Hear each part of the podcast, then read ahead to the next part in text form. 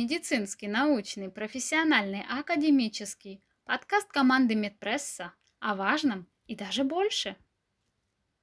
Добрый день, уважаемые слушатели Медпресса. Сегодня предлагаем ознакомиться с обзором под названием «Перелом лучевой кости в типичном месте. Заблуждения, ошибки, доказательства». Перелом лучевой кости в типичном месте является, по данным авторам статьи, наиболее часто встречающейся травмой. Например, в Соединенных Штатах Америки ежегодно фиксируется около 640 тысяч случаев.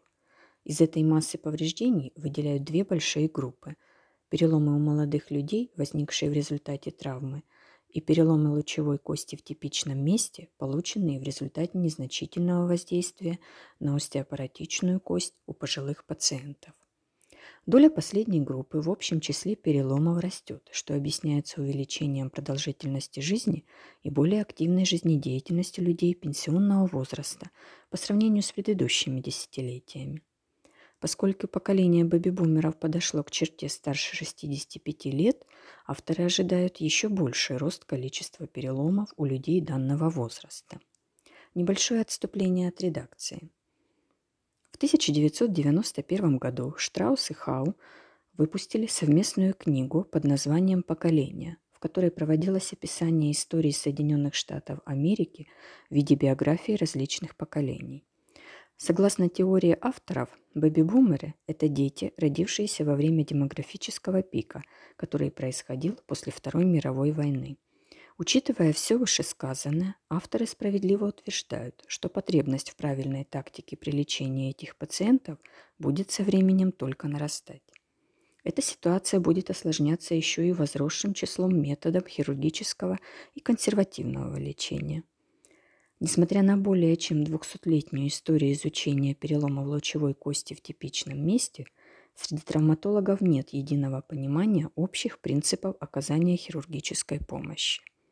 Появляются новые методы и методики, которые, как утверждается, превосходят своих предшественников по скорости, результативности, лечения, что далеко не всегда оказывается именно так. В погоне за инновациями и удобствами некоторые врачи-травматологи – по мнению авторов статьи, неоправданно широко применяют нововведения, не имея при этом достаточной доказательной базы об их преимуществах. Авторы не согласны с такой практикой, подкрепляя свое мнение концепцией доказательной медицины, принятой в научно-медицинской среде Соединенных Штатов Америки в 90-х годах прошлого века. Вместе с тем, американские коллеги отмечают – что в хирургической практике сложно обеспечить большое количество высококачественных исследований, что связано с их высокой стоимостью и длительностью проведения. В статье довольно подробно описываются некоторые мифы, которые плотно укрепились в сознании травматологов и могут отрицательно влиять на исход лечения пациентов с переломом лучевой кости в типичном месте. Миф первый. Классификация переломов лучевой кости в типичном месте имеет практическую ценность. Коллеги из США выступают против применения в практической медицине названий переломов по автору. Основной аргумент, который используется, состоит в том, что само по себе название ничего не говорит о степени тяжести травмы, следовательно, не может повлиять на лечение, прогноз и исход. Например, Переломы Смита со смещением периферического отломка в тыльную сторону и перелом Коллиса со смещением в ладонную сторону. Как мы видим, название само по себе обрисовывает нам только общую картину травмы. Кроме того, некоторые варианты названий переломов достаточно архаичны и не отражают механизм получения повреждения. Ярким примером служит перелом Хатчесона или же перелом шофера – при котором травмируется шеловидный отросток лучевой кости. Это повреждение было так названо из-за того, что водители часто получали повреждения при попытке вручную завести мотор автомобиля, принимая при этом на кисть обратный удар пусковой рукоятью. В дальнейшем был предложен целый ряд различных классификаций, которые были основаны на механизме получения травмы и последующем смещении. Так или иначе, по мнению авторов – ни одна из них не была полезна в лечении перелома. Основная причина этого – отсутствие стандартизации, в результате которой очень сложно было экстраполировать тип перелома из одной классификации в другую. К этому добавлялась приверженность какой-либо травматологической ассоциации или крупной клиники к определенной систематизации при работе с переломами. Коллектив авторов считает, что классификация перелома в лучевой кости в типичном месте должна соответствовать трем критериям. Хорошая адаптация к обзору источников литературы по данному типу повреждений.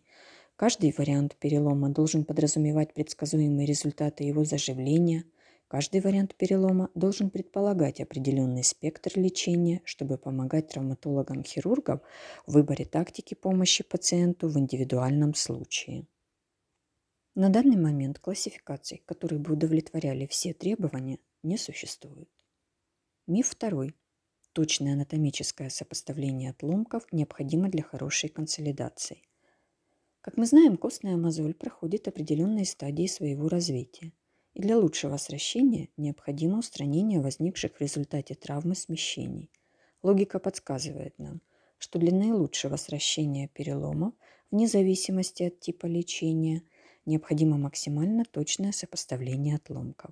Особенно важно это утверждение для внутрисуставных переломов, при которых восстановление конгруентности имеет решающее значение для последующей реабилитации и вероятности развития артроза.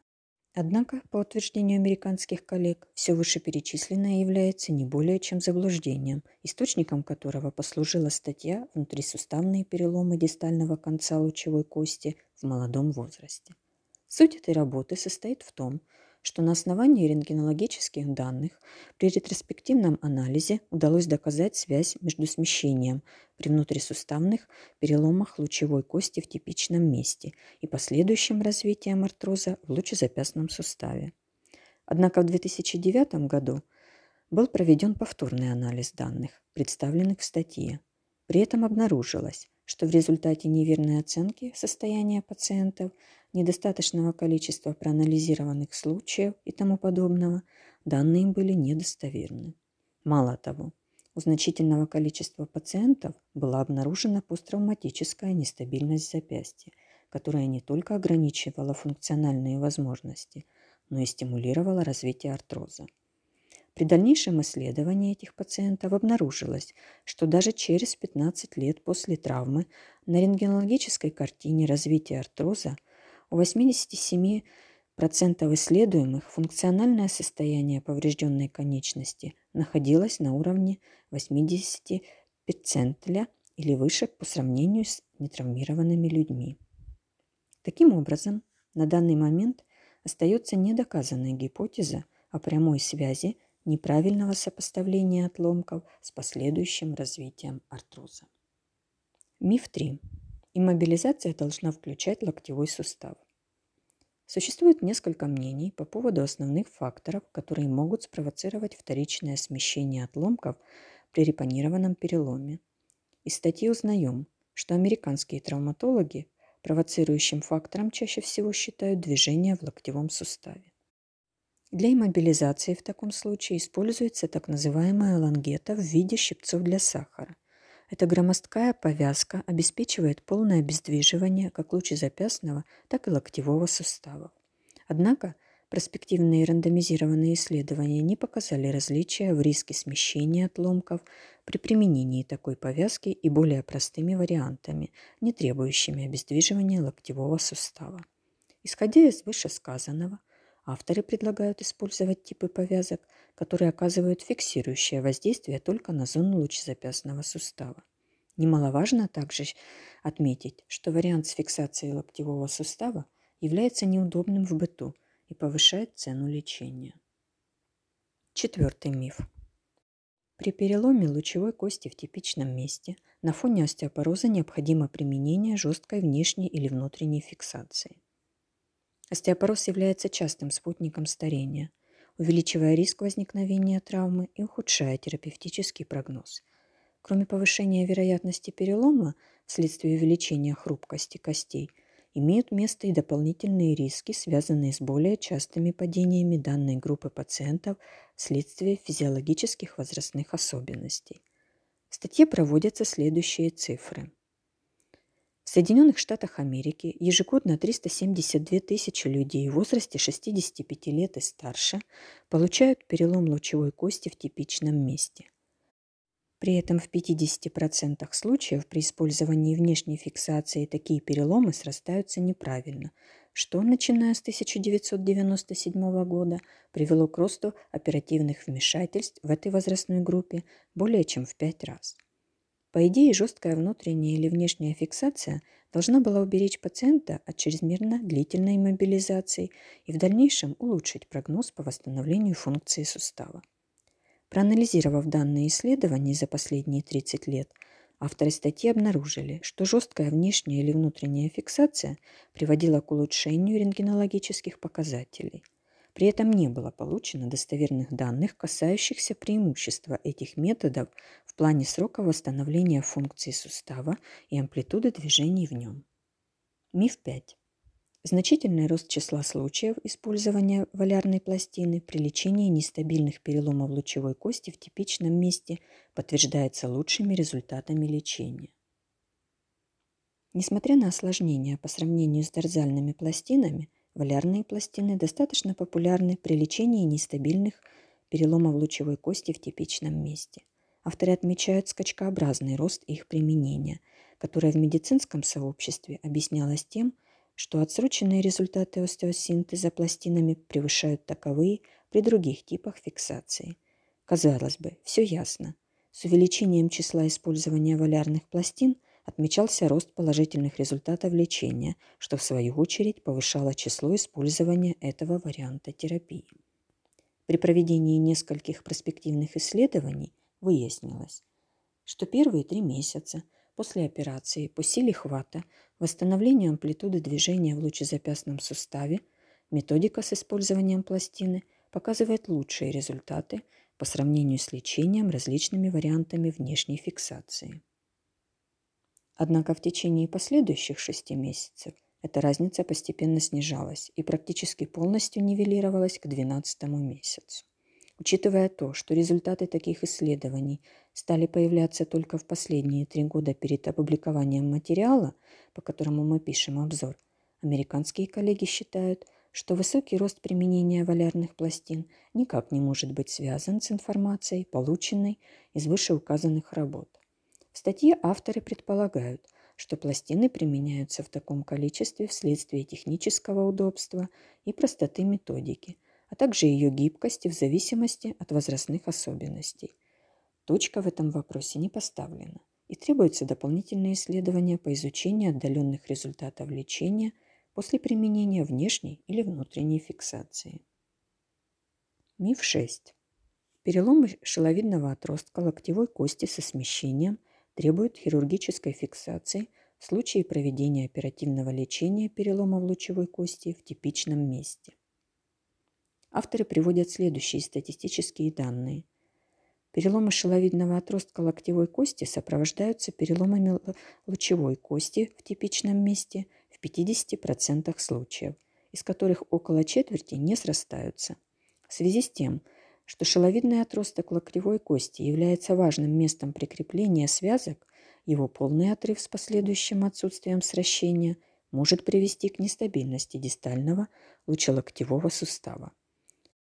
Вышеуказанные факты являются причиной, на которой основывается рекомендация фиксации поврежденного шеловидного отростка с помощью металлоостеосинтеза.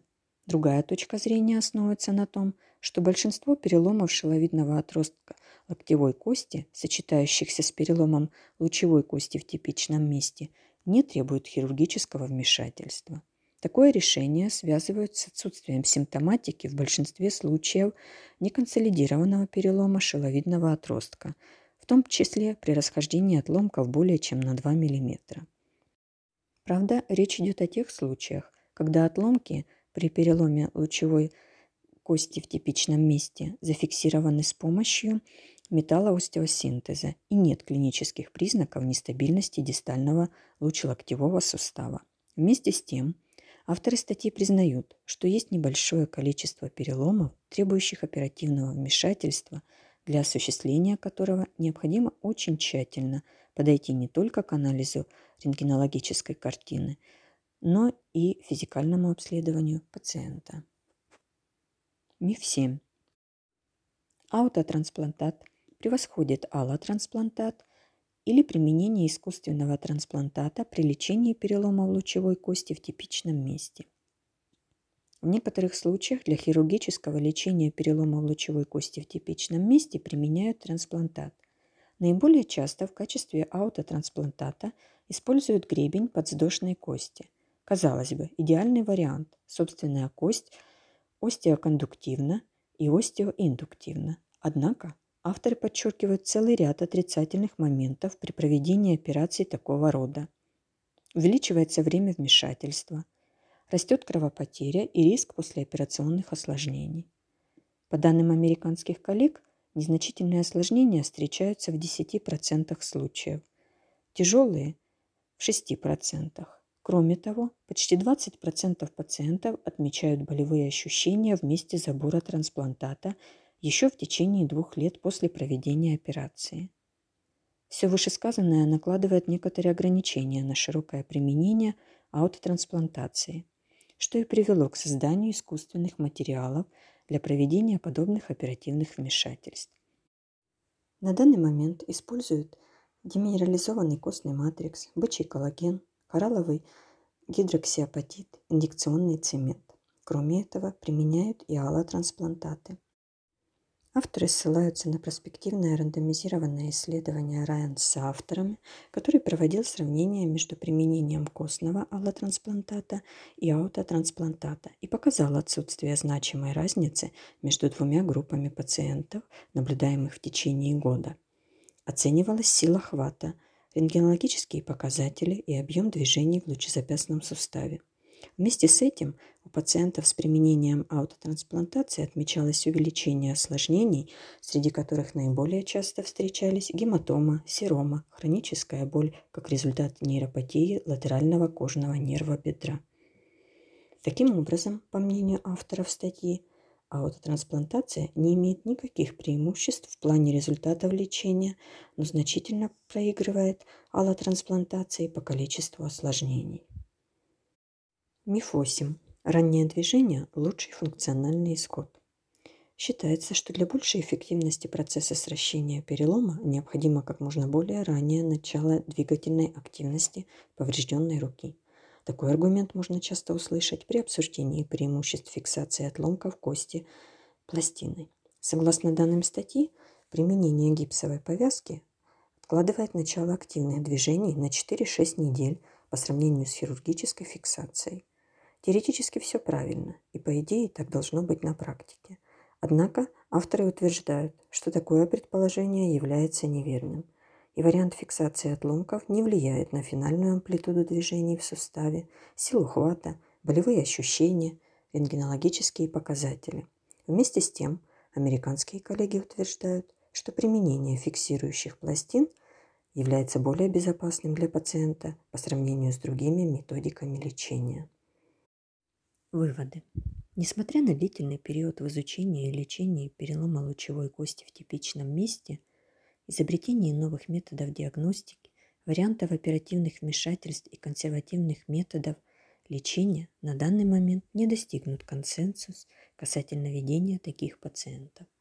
Многие вопросы остаются до конца невыясненными. Продолжают существовать противоположные точки зрения относительно выбора метода хирургического лечения – что возможно объяснить недостаточным количеством четких доказательств по данному вопросу. Авторы считают, что для полного устранения всяческих разногласий необходимо наличие результатов, полученных из крупных рандомизированных мультицентровых исследований, проведенных согласно стандартам доказательной медицины. Благодарим за внимание. Медицинский, научный, профессиональный, академический подкаст команды Медпресса о важном и даже больше.